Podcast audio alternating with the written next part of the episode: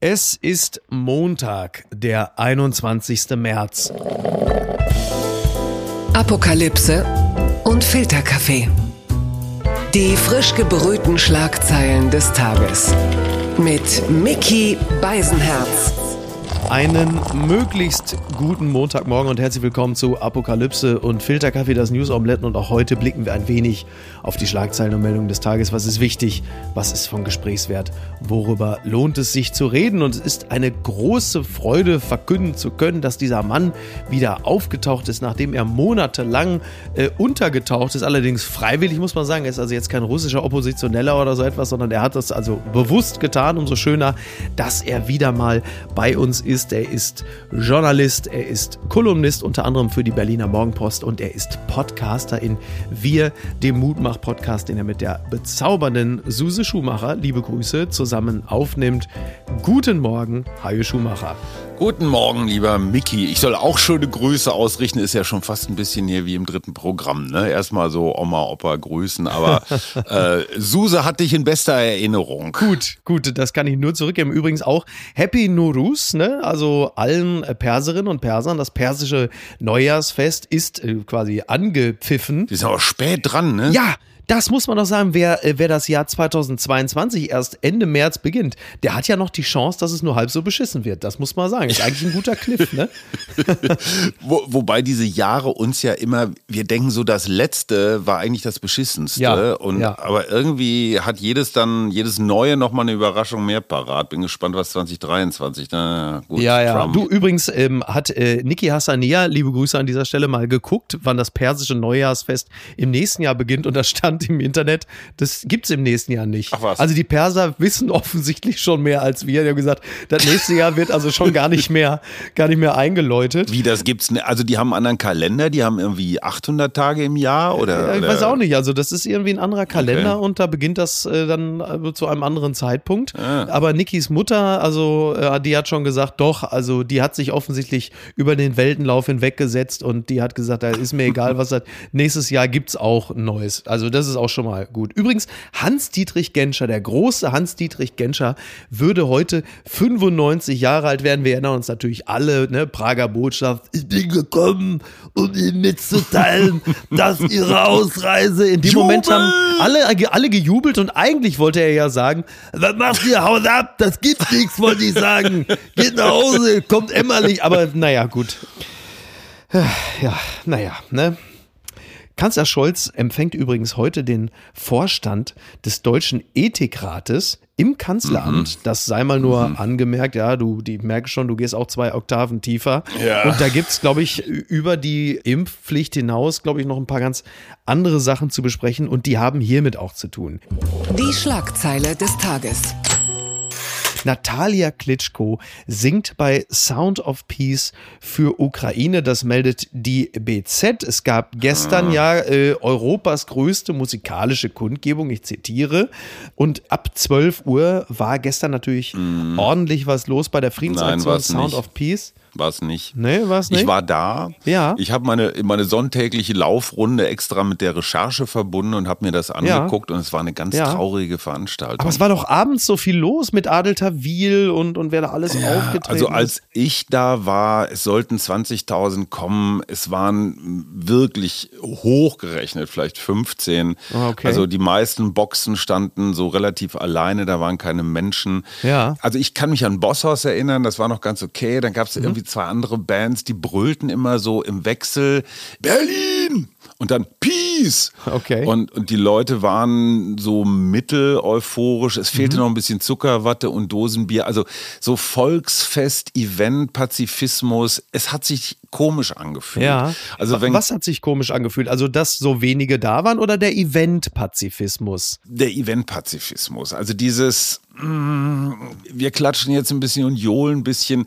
Ich fand es, ich kann das nicht genau beschreiben, da muss vielleicht der Ethikrat was zu sagen, unangemessen von der Stimmung her. Es, es hatte dieses. So euphorisch? Ja, es war halt ein, es war halt ein Konzert, ne? Und es wurde halt Musik gespielt. Und ja, natürlich haben dann alle, also Maffei, Siebenbrücken und Freiheit ähm, von Marius Müller-Westernhagen natürlich Ja. das übliche Programm. Aber wenn du dir überlegst, wie ein paar Wochen vorher da, die Zahlen gehen auseinander, nacheinander 200, 300.000. Also da war das, was jetzt leer stand, war wirklich voll mit Menschen, Ja. die gegen diesen Krieg protestiert haben. Und ich kann mir echt nicht vorstellen, dass die da im Kreml sitzen und sagen, boah, ey, Sound of Peace, jetzt müssen wir aber echt mal aufhören mit dem in Schutt und Asche legen von Mariupol und den anderen Städten. Also ist es etwas, was sich selbst genügt, was wir an anderer Stelle auch häufig erleben? Ja, ja, ja. Also ich hatte das Gefühl, es ist so eine klassische Übersprungshandlung. Man will halt irgendetwas machen, ne? immer unter dieser Rubrik Zeichen setzen. Das ist ja so Volkssport. Jeder setzt irgendwelche Zeichen. Man weiß gar nicht genau, warum und wofür und für wen und wogegen. Und ich glaube im Moment, das, was passiert, ist größer als so ein schnell zusammengenageltes Peace-Konzert. Und interessanterweise, da kann man ja auch den Berlinern und Berlinerinnen ein großes Kompliment machen. Die haben ein gutes Gefühl für, für Stil. Ja. Geht man da jetzt hin oder nicht? Und die Ja. allermeisten haben sich entschieden, nicht hinzugehen. Ja, aber geht einem da nicht dann doch irgendwie auch ein bisschen was verloren, weil in diesem Zusammenhang äh, gerade die Macht der Bilder, ja, also dass da einfach dann sehr, sehr viele Menschen dann dort sind und für den Aber Frieden, es waren sehr, aber auch sehr für wenig, Miki. Die, ja, aber soll, nein, aber wären sie gegangen, wären es natürlich sehr Ja. viele gewesen, die natürlich der Ukraine signalisiert hätten. Also jetzt mal in Anführungsstrichen für die Moral der Truppe in der Ukraine Ja. ist das ja immer gut zu sehen, dass der Rest der Welt nach wie vor sehr alert ist, auf den Hinterbeinen bei und sagt, ne, das ist ja insofern ja nie umsonst, was da getan wird. Nee, aber bei einer normalen Demo wären sicherlich mehr Leute gekommen. Ich glaube Okay. tatsächlich dieses auch so ein bisschen schunkeln und ein bisschen grölen und Ja. jetzt singt mal alle mit und so. Äh, Mhm. Wie gesagt, ich kann es nicht genau beschreiben. Es war ein Gefühl, ich habe mich unwohl So gefühlt. Pazifismus-Karneval, ja. sowas in Cringe. Art. Ja, Sowas, sowas in der Richtung. Ja. Nichts gegen die Künstler. Schön, dass Enno Bunger da war. Alles Ja, prima. ja. Nathalie Klitschko. Und, und dann sagen sie natürlich alle immer dasselbe, dass es ganz furchtbar ist. Und das wissen wir inzwischen auch. Ich hätte es interessant gefunden, wenn jetzt zum Beispiel russische Künstler auch aufgetreten Oh wären. ja. Die habe ich jetzt nicht so wirklich gesehen. Ja. Also wenn es auch so was Völkerverständigendes ist. Also irgend so eine, noch Mhm. eine größere Botschaft. Berlin, Peace. Hm, äh, nee, komm, Haken dran. Pose, Pop, Haltungsnoten, kann man alles immer kritisieren und auch ein bisschen abwinken. Was aber auch unterm Strich da ist, das sind 12 Millionen an Spendengeldern, die für die vom Krieg Betroffenen, die zusammengekommen sind. Und das sind dann Zahlen, die stehen dann auch wiederum für sich. Also von daher irgendwie dann auch alles richtig gemacht. Ja, Und ähm, trotzdem gibt es natürlich auch positive, also no, auch das war was Ja, Positives, ja. ja, Aber auch ja. andere positive Dinge, denn äh, es wird gemutmaßt, es könne möglicherweise ein Kriegsende in Sicht sein, wird natürlich mit einem Mhm. dicken Fragezeichen versehen, unter anderem von NTV, denn die Türkei vermeldet, Russland und die Ukraine stünden kurz vor einer Einigung. Die Verhandlungen zwischen Russland und der Ukraine über ein Ende des Krieges kommen nach Angaben der Türkei voran Mhm. und stehen angeblich kurz vor einer Einigung. Zitat, natürlich ist es nicht einfach, während der Krieg tobt, aber wir glauben, dass es vorangeht. Das sagte der türkische Außenminister Mevlüt Çavuşoğlu. Wir sehen, dass die Parteien kurz vor einer Einigung stehen. Das ist natürlich alles immer, wie sagt man so schön, mit Vorsicht zu genießen.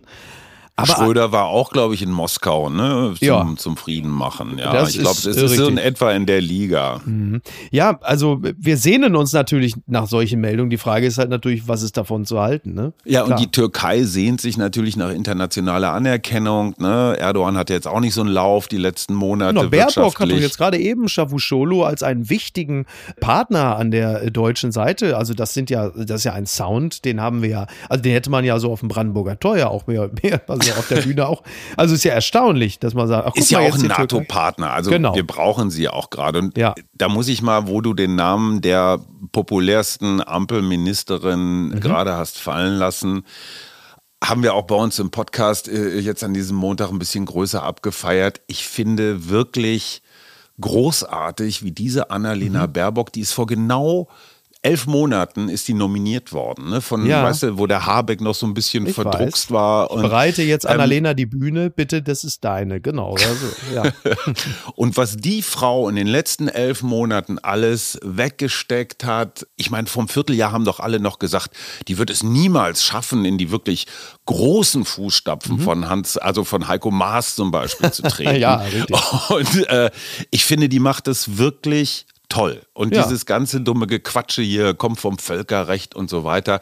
Also einige, ich habe zum Glück nicht dazu gehört, aber einige, die sie so von Anfang an so weggedisst haben, die können jetzt gerne mal ihre Manuskripte von damals nochmal mit den Zähnen aus dem Mülleimer holen und, und nochmal neu schreiben. Und das ist nach dem Wahlkampf, nach diesem ganzen internen Gekloppe, nach diesen ganzen Buch- und Lebenslaufgeschichten und die Schuld für das schlechte Abschneiden bei der Bundestagswahl, alles bei ihr.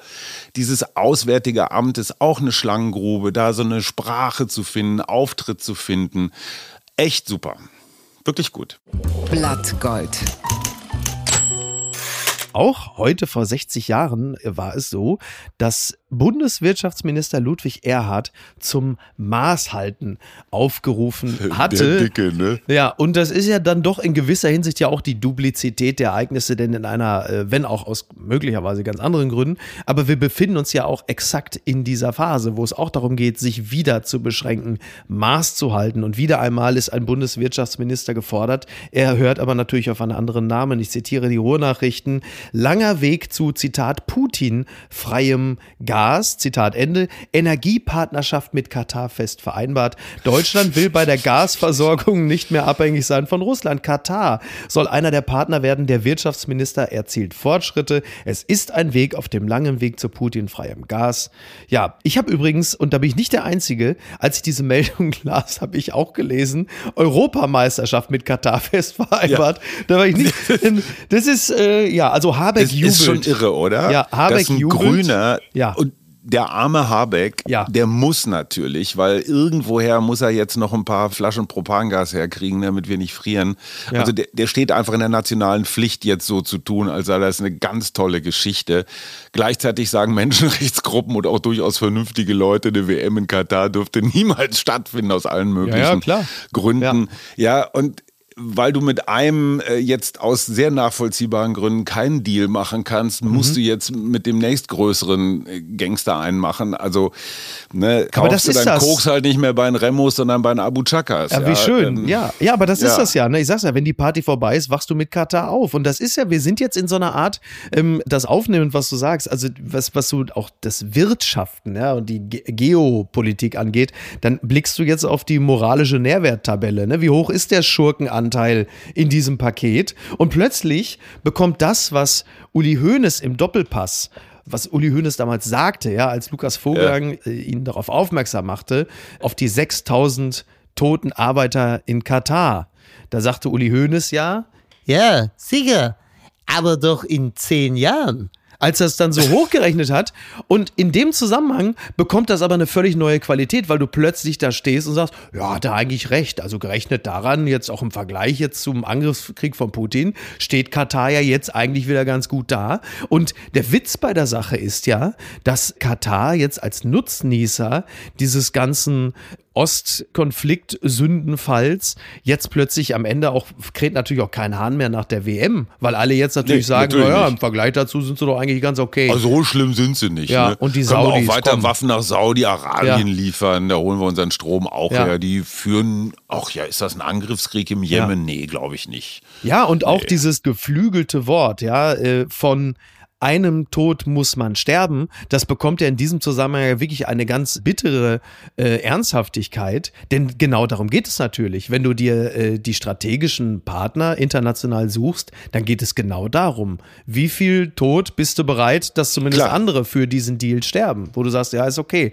Eine Million Uiguren können nicht irren. So, und das ist genau der Punkt. Du kannst in Wirklichkeit jede deiner Wirtschaftsbeziehungen mal auf den Prüfstand packen.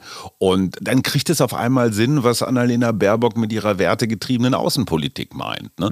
Das Problem ist halt überall da, wo Rohstoff in der Erde liegt, lassen wir jetzt mal Norwegen und Ja. und, ja zum Teil Großbritannien außer, außer Acht. Aber meistens sind das äh, jetzt nicht so Musterdemokratien. Ne? Immer da, wo Rohstoffe sind, ist auch gleichzeitig irgendeine mafiöse Struktur, weil da so unglaublich viel Kohle im Spiel ist. Ja. Und da sind wir dann wieder bei Ludwig Erhard. Vielleicht bin ich ein Romantiker, aber die Vorstellung, dass der Druck, der jetzt gerade ausgeübt wird, durch diese Energieverknappung und auch Energieverteuerung, natürlich auch alles das, was wir sowieso vorhaben, nämlich eine carbonfreie Wirtschaft und äh, Energiepolitik, das könnte jetzt natürlich beschleunigt werden. Nicht? Ich, in so einem Traum denke ich mir, jetzt könnte Ja, Olaf klar. Scholz doch mal sagen, ey, pass auf Leute, alle die Heizung runter, seht zu, dass er so viel mit dem Rad wacht wie möglich. Klar, Pendler ne, Ja, klar. ist ein Problem, aber das könnte jetzt natürlich einen unglaublichen Innovationsdruck auch auf dieses Land geben und es würde nicht mehr sieben Jahre dauern, Windrad zu genehmigen.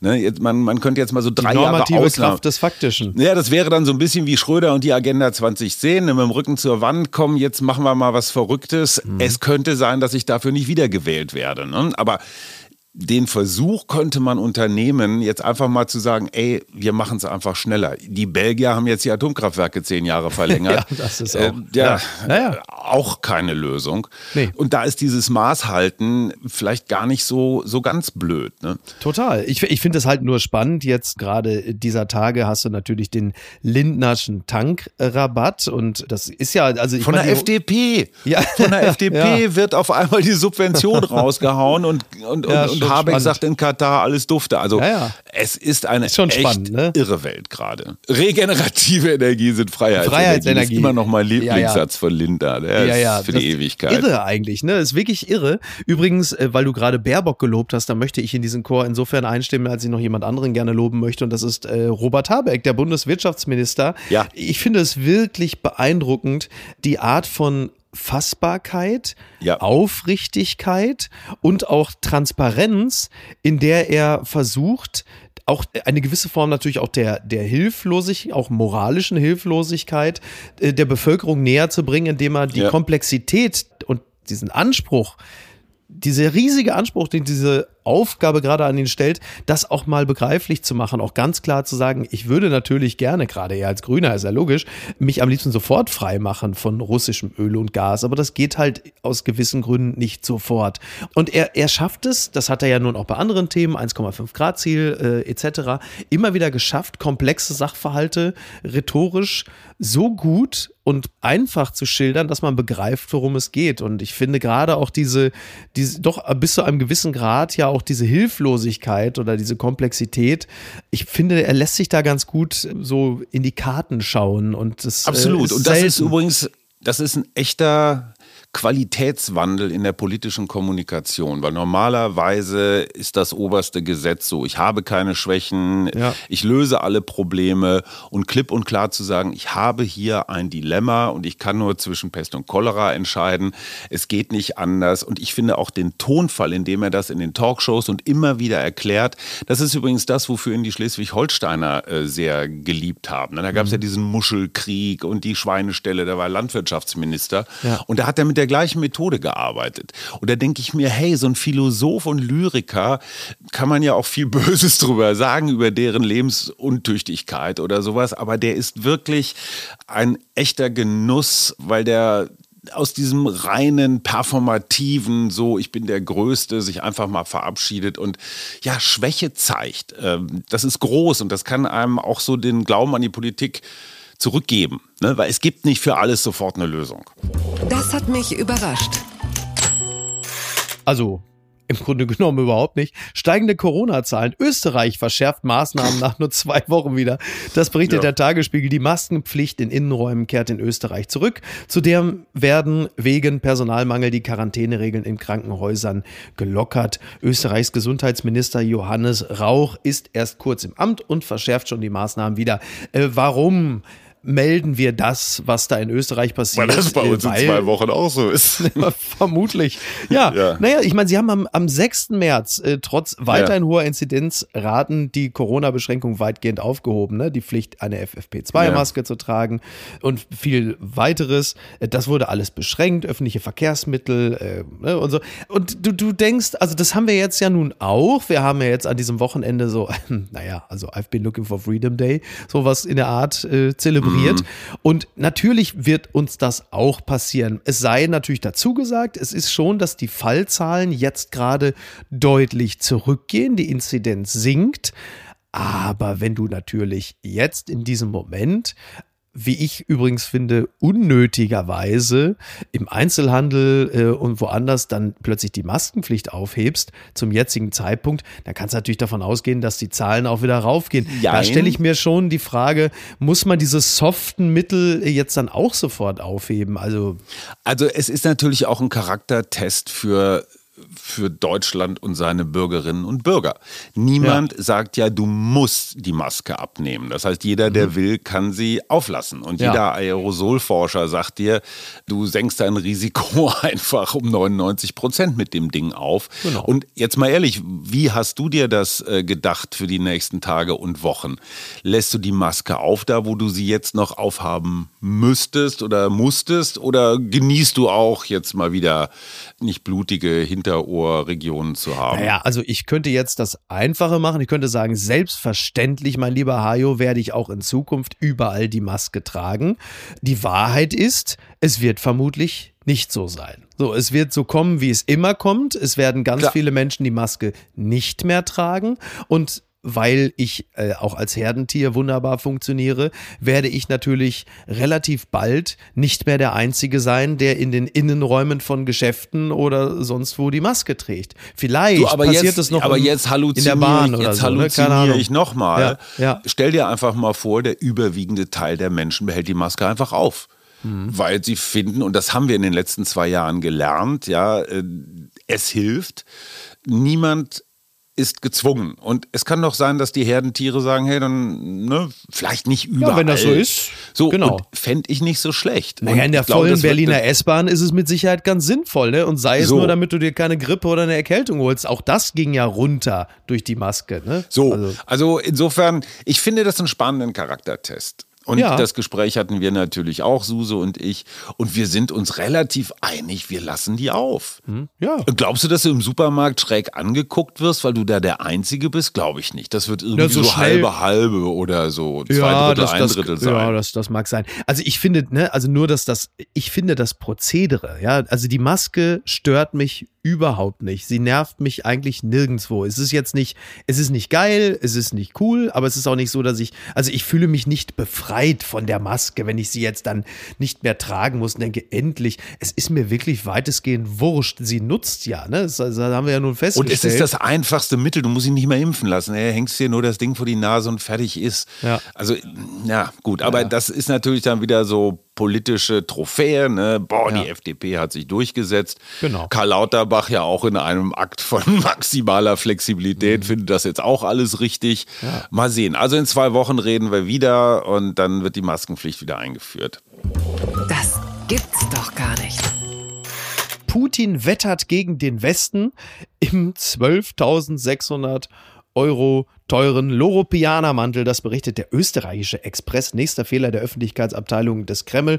Russlands Präsident Wladimir Putin wetterte bei seiner Showrede gegen den, Zitat, dekadenten Westen und die eigenen Oligarchenfreunde und trug selbst einen feinen Luxusmantel. Also nochmal, ne, das Stück von Loropiana kostet 12.600 Euro. Ja, aber das war doch so eine Wurstjacke, so eine Ski- oder Ja, ja, Irgendwas-Jacke, ja, ne? sowas. Ja, der, hat wahrscheinlich einfach gedacht, weil sie ganz ehrlich, wenn ich schon auftrete wie bei einer Rallye von Ja. Trump, dann kann ich mich auch kleiden wie Melania. Und dann hat er gesagt, komm, dann schnapp ich mir das Ding. Das kostet übrigens umgerechnet, ja, 12.600 Euro sind umgerechnet 1.512.000 Rubel oder Nächste Woche sind es doppelt so viel. ich wollte es gerade sagen, genau, natürlich.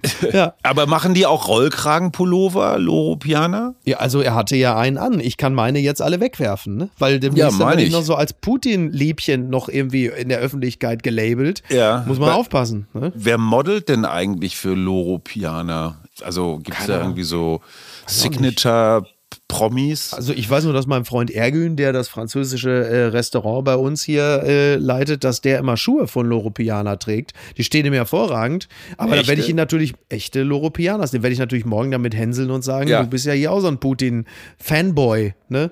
So, Ja, das ob das für die Marke ein Gewinn ist, so imagemäßig? Na, wahrscheinlich nicht so cool, ne? Oder? Ich habe keine Ahnung. Ja, ja. Möllemann hat immer gesagt, ey, äh, Hauptsache schreib meinen Namen richtig. Ne? Stimmt. Ja, Möllermann, der ist natürlich auch wirklich eine absolute Erfolgsgeschichte.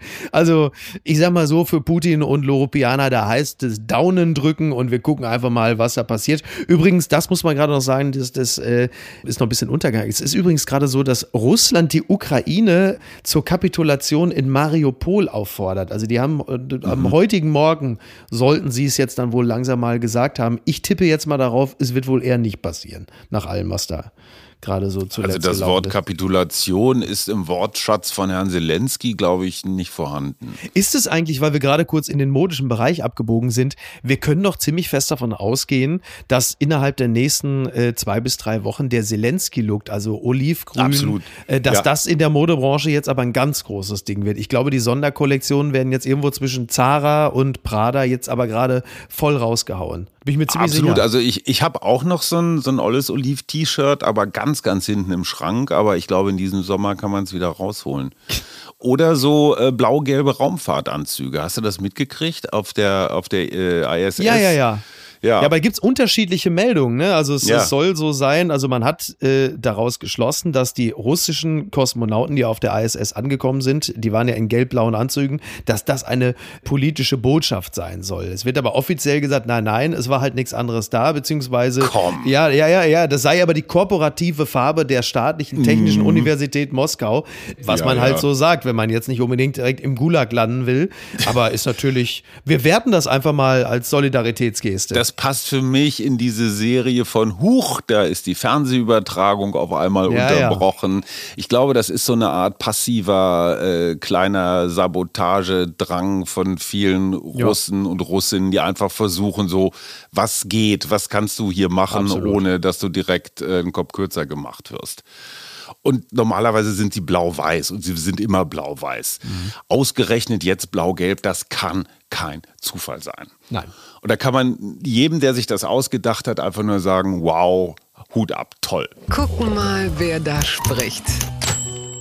The London Economic meldet, Farage says it is universally known moms have a thing for me in cringe-worthy promo vid. Why not give your mom a gift she can cherish forever? Ja, wir erinnern uns, äh, Nigel Farage, mit Sicherheit, wie versuche ich das jetzt ähm, diplomatisch auszudrücken?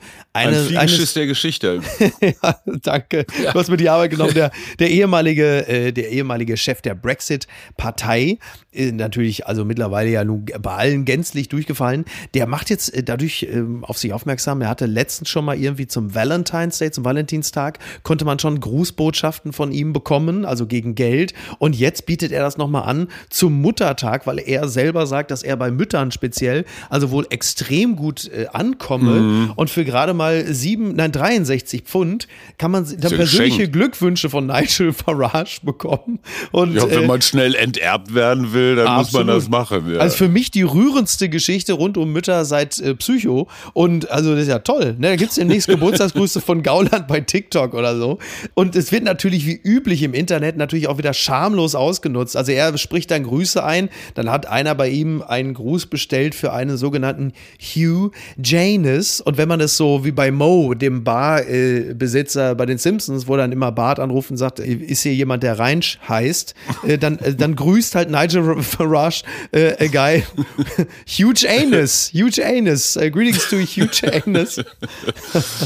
Ähm, wo du gerade Mütter sagst, ne, Ja, das finde ich ja. einen ganz spannenden Punkt, weil meine Frau, die ja äh, manchmal verrückte Ideen hat, die sagte, die Mütter sind eigentlich Unter anderem dich zu heiraten. Ja, Ne, du, aber ja fast, fast 30 Jahre. Ne? Ich habe mich lange, lange verstellen können.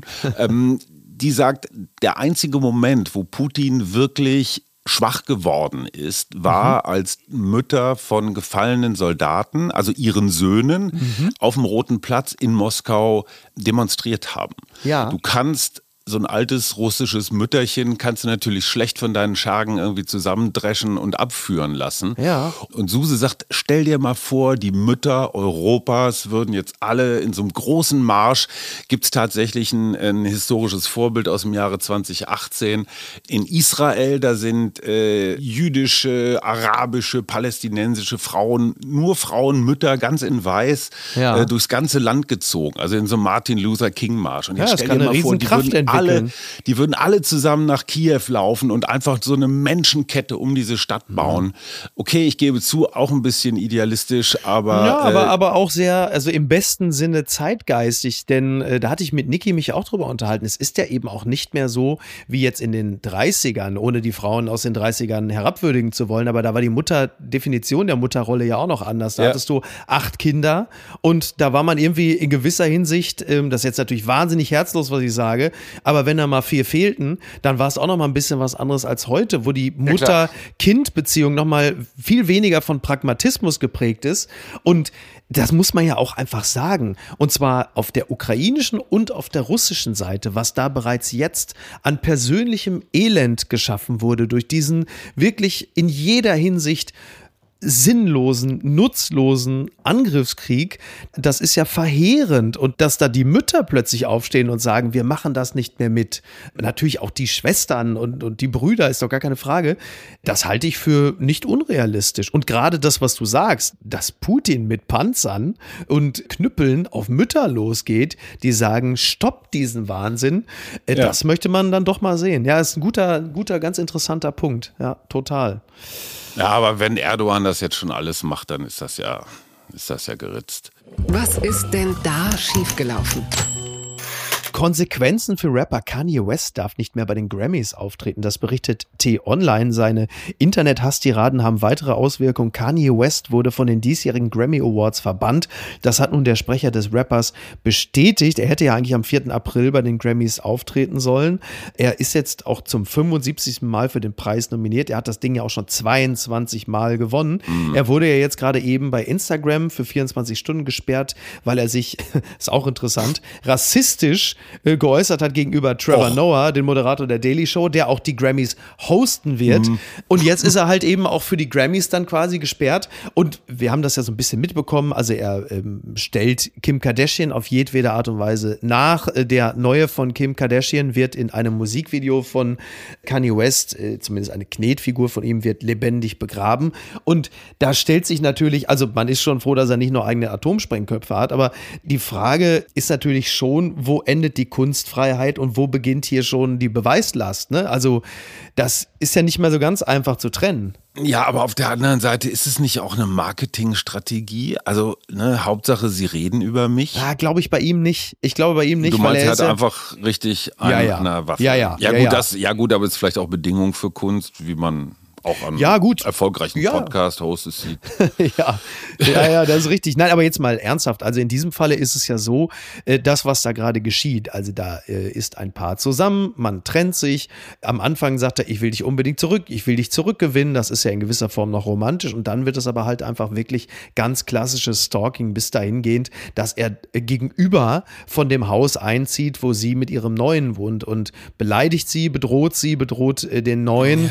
Das ist natürlich in der Popkultur ist es vielleicht noch amüsant und was für die äh, In-Style, aber es ist natürlich eigentlich etwas, was nicht nur in den USA, sondern auch in Deutschland tausendfach täglich geschieht. Und dann äh, muss man wirklich sagen, er startet oder er ist als Jay-Z gestartet und ist jetzt auf dem besten Wege zum OJ und das vor der Weltöffentlichkeit und so ein bisschen wie bei anderen großen Künstlern, wie zum Beispiel dem in der Loropiana-Jacke, sehen wir ja alle das und, und gehen so sehenden Auges in die Katastrophe. Also das ist schon ein bisschen was anderes als jetzt Exzentrik. Aber sorry, die haben natürlich ihr ganzes Leben auf der Bühne aufgeführt. Ja, also Klar. jede private Situation, als es nice war, wurde natürlich getwittert und geinstagrammt und da lag dann irgendwo ein Feuerzeug oder Lippenstift. Da gab es mal eben 100.000 für die Werbung. Das ist halt die Konsequenz eines öffentlichen Lebens. Dann wird auch der letzte Dreck irgendwann öffentlich. Ne? Na ja, klar. Tja, du, selbstgewähltes Schicksal. Augen Aber du hast auf. jetzt ein richtiges Bedrohungsszenario, ne? Das will ich damit halt sagen. ja, also ja, das, ist, was da ja gerade gut, passiert, aber ist dafür schon, ist dann die Polizei da. Ne? Ja, ja, ja klar. Ne? Ich merke schon, die Öffentlichkeit. Aber das ist ja eine perfekte Überleitung. Und Unterm Radar. Warst du, mein lieber Hajo, und zwar äh, über drei Monate, wenn ich das richtig, äh, ich habe ja die Yep. Tage gezählt, also ich war ja, ich, ich habe mich ja wie der Rest der deutschen Öffentlichkeit auch nach dir gesehnt, die hast du aber äh, nicht nur nicht gesucht, sondern sie gemieden. Wie war's denn im Sabbatical? Ach, erstmal habe ich Corona gekriegt, das passte natürlich super. Hast dir gegönnt, gönn dir, gönn dir. Ja, ja, ja, ja, aber es war Omikron und geimpft und geboostert, das war jetzt nicht so das Ding. Nee, es war mal, also die letzten zwei Jahre waren schon sehr intensiv und Ja. ich habe einfach einen riesigen Stapel Bücher gehabt, die ich immer lesen wollte, habe die Ruhe und die Zeit nicht gefunden. Ich habe mich tatsächlich, alter weißer Mann, digitalisiert sich. Ich habe also diese unfassbaren Papierberge, die ich so aufgehäuft habe, alle abgebaut. Ich habe mit äh, befreundeten Schriftstellerinnen einen ganz tollen Ein-Wochen-Workshop gemacht und wir haben uns so der Krimi-Autor, die Romanautorin, der Journalist haben sich so gegenseitig erzählt, wie arbeitest du, was machst du.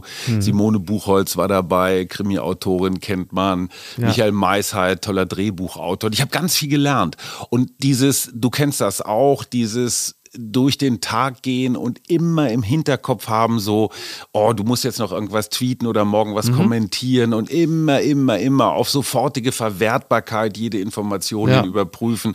Das ist schon echt anstrengend. Das ist auch so ein Leben im Außen. Und ja, jetzt habe ich mit meinem kleinen 11. Klasse ne, so Oberstufenklausuren vorbereitet. Ich habe die Küche neu gestrichen, die Fahrräder endlich mal Aber wie wieder schwer repariert. ist es dir gefallen, ähm, dieses ja nun auch sehr reichhaltige Weltgeschehen nicht in der Öffentlichkeit zu kommentieren, weil es ja auch etwas ist, also klar, ne, die intrinsische Motivation, aber es gibt ja nun auch sehr viele Menschen, die durchaus sich für das interessieren, wie du die Situation bewertest und beurteilst. Konntest du dich Ja, diesem. Drang entziehen? Also offensichtlich konntest du es, aber wie schwer war es? Sagen wir mal so, es gab jetzt keine Demonstration vom Brandenburger Tor, dass irgendwer um meine Meinung gebeten hätte. Das ist auch eine ganz, ein ganz schönes Erden. Und ich gestehe, es ist ein bisschen so wie in der Betty Ford Klinik, so die ersten zehn Tage sind hart. Da hat man so diesen nervösen Daumen und will irgendwas loswerden und dann denkt man sich, ach guck mal, es ist ja sowieso alles gesagt, nur von mir halt nicht. Äh, es ist ja nicht so, dass da wahnsinnig viele neue äh, originelle Gedanken kommen und einfach mal so medialer Konsument zu sein und in der Süddeutschen auch mal Geschichten zu lesen, die ja, die man sonst vielleicht nicht gelesen hätte, weil man sie nicht sofort braucht. Es war echt totaler Luxus. Wobei ich habe gearbeitet, eben nur nicht aktuell. Ne? Ich habe einfach so, ich habe mindestens fünf verschiedene Romananfänge und Buchideen, die ich dann von den meisten habe ich mich verabschiedet, was übrigens auch eine Entscheidung ist, dass so so Sachen, die man immer so im Rucksack mit sich rumschleppt, ach, das müsstest du noch und dieses.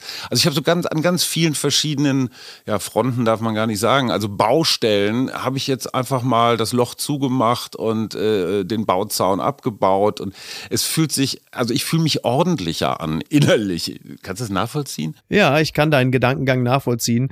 Bei mir ist es noch ganz schön unordentlich, aber das wird es auch noch eine Weile bleiben. Aber was ich an dieser Stelle nun mal wirklich sagen möchte, ist, dass ich sehr, also nicht nur ich, sondern ich glaube alle, die es hören, sehr glücklich sind, dass du wieder da bist. Denn du hast Ja, uns gefehlt. Du hast uns ja, da, ach gefehlt. Danke. Das, ja, das ich, wenn es kein Podcast wäre, würdest du sehen, dass ich jetzt erröte. nee, das ist, ist auch schön. Ne? Und ich bin ja freier Unternehmer, ich bin ja nirgendwo angestellt, kann mich Ja. auf nichts verlassen. Ich habe auch tierische Angst davor. Das kann ich nur mal sagen, das ist so mein Dämon, ne? So, oh, boah, keiner, du gerätst in Vergessenheit, keiner will mehr Ja, was klar. von dir, ne? Ja, So Radio, so eine 1, Urangst. Radio 1 sagt, äh, pass mal auf, das hat hier freitags die äh, Kollegin Holstein und die anderen haben das auch toll gemacht, du brauchst gar nicht mehr wiederzukommen. Die Sorge ist ja da. Naja, ne? und das Tollste und gleichzeitig auch brutalste war so die, die Erkenntnis der eigenen Überflüssigkeit. In unserem Mutmach-Podcast hat mein großer Sohn Paul, 27 mit Suse zusammen, also seiner Mutter, ja, mich völlig vergessen gemacht. Also nicht nur ersetzt, sondern andere Generation, andere Themen, andere Sichtweisen, frech, überraschend, mutig. Und das ist so erfüllend und ein solches Glück zu sehen, dass die eigenen Kinder da auch Spaß dran haben, nachdem sie am Anfang vielleicht erstmal so ein bisschen verächtlich geguckt haben, was machen die Alten da? Naja, und mehr Glück geht eigentlich nicht. Ja. Und wie gesagt, ich hatte ganz viele Sachen vor. Ich hatte ein Forschungsprojekt, ich wollte nach Afrika. Hat alles nicht stattgefunden. Auch das so eine spannende Geschichte. So, was erwartet man von sich selber? Und da musst du doch was machen. Und du kannst doch jetzt nicht eine Woche irgendwie so nur rumlesen. Doch, kannst du. Ah, fantastisch. Halleluja. Dann lies halt einfach jetzt den Rest der Woche weiter. Ich möchte an dieser Stelle noch ganz kurz meinen äh, lieben Freund Christian Vogel grüßen. Der hat nämlich heute Geburtstag. Und weil du gerade vom Erröten sprachst, lieber Hajo, wir wissen, es äh, scheint jetzt schon wieder ganz mächtig die Sonne. Wie sagt man so schön, nicht nur im Münsterland, die Sonne hat schon Kraft. Deswegen äh, möchte ich gerne kurz noch hinweisen auf Ili Elua. Das ist eine mineralische Sonnenlotion für den täglichen Gebrauch. Sie ist vegan, tierversuchsfrei und korallenfreundlich. Das kann ich allen nur empfehlen. Jetzt schon mal damit einschmieren. Fantastisches Zeug. Jetzt hast du das auch noch gehört, Hajo, ne? Auch du, weißt du, die für die Haut ab 80. Ja, ja, du, absolut. Absolut. Äh, Macht das auch Falten raus? Es macht auch Falten raus, ist toll. Die alleine Ja. die die Creme-Packung sieht schon toll aus. Da hat man schon direkt, das ist wie Urlaub im Grunde genommen schon aus Also so, eine, so der Loro-Piana-Mantel äh, im, Exakt. Im, äh, genau, fürs Gesicht. Der Loro Piana Kosmetikregal. Mantel Ja, sehr fürs gut. Gesicht, genau. Siehst du, da hast Genau du das. Ja, aber wasserfest, ne? Und für jeden Hauttyp geeignet, parfümfrei. Also toll. Hajo, das schmieren wir uns, da schmieren wir uns beide mit ein und legen uns Ja, dann einfach mal. direkt aufs Tempelhofer Feld. Blank. Hajo, vielen Dank. Das war wieder sehr schön. Schön, dass du wieder da bist. Niki, bis zum nächsten Ich Mal. wünsche eine gute Woche. Mach's gut. Bis Ja, dann. auch. Ciao. Ciao. Tschüss. Apokalypse und Filtercafé ist eine Studio Bummens Produktion mit freundlicher Unterstützung der Florida Entertainment. Redaktion Niki Hassania. Executive Producer Tobias Baukhage. Produktion Hanna Marahiel. Ton und Schnitt Niki Fränking. Neue Episoden gibt es immer montags, mittwochs, freitags und samstags. Überall, wo es Podcasts gibt. Stimme der Vernunft und unerreicht gute Sprecherin der Rubriken Bettina Rust. Die Studio Bummens Podcast-Empfehlung. Hallo, ich bin Jan Müller. Seit 2019 mache ich meinen Podcast Reflektor. Es geht um Musik und um die Geschichten hinter der Musik. Ich selbst spiele bei Tokotronic. Ich weiß, was es bedeutet, Musik zu machen, in einer Band zu spielen, Alben aufzunehmen und auf Tour zu sein. Ich kenne alle Facetten, die sich mit diesem Beruf verbinden. Drama und Euphorie. Und genau darüber spreche ich mit meinen Gästen bei Reflektor. Was verbindet uns? Was unterscheidet uns? Reflektor gibt euch einen Blick hinter die Kulissen der Musikwelt, den ihr sonst nirgendwo bekommt. Die Liste der Menschen, mit denen ich bereits sprach, ist lang. Deichkind, Campino, Jens Rachut, Doro Pesch, Judith Holofernes, Casper, Igor Levitt, Haftbefehl, Esther Bejarano, Charlie Hübner und viele, viele mehr. Am 14. März ist die Winterpause zu Ende. Dann geht es weiter mit neuen Gästen, jeden Freitag. Ich freue mich drauf und ich freue mich auf euch. Wer nicht so lange warten möchte, der kann sich im Club Reflektor ganz besondere exklusive Folgen anhören. Hört gerne rein bei steadyhq.com. Music is a healing force of the universe. Reflektor, der Musikpodcast. Wir hören uns ab dem 14. März. Euer Jan Müller.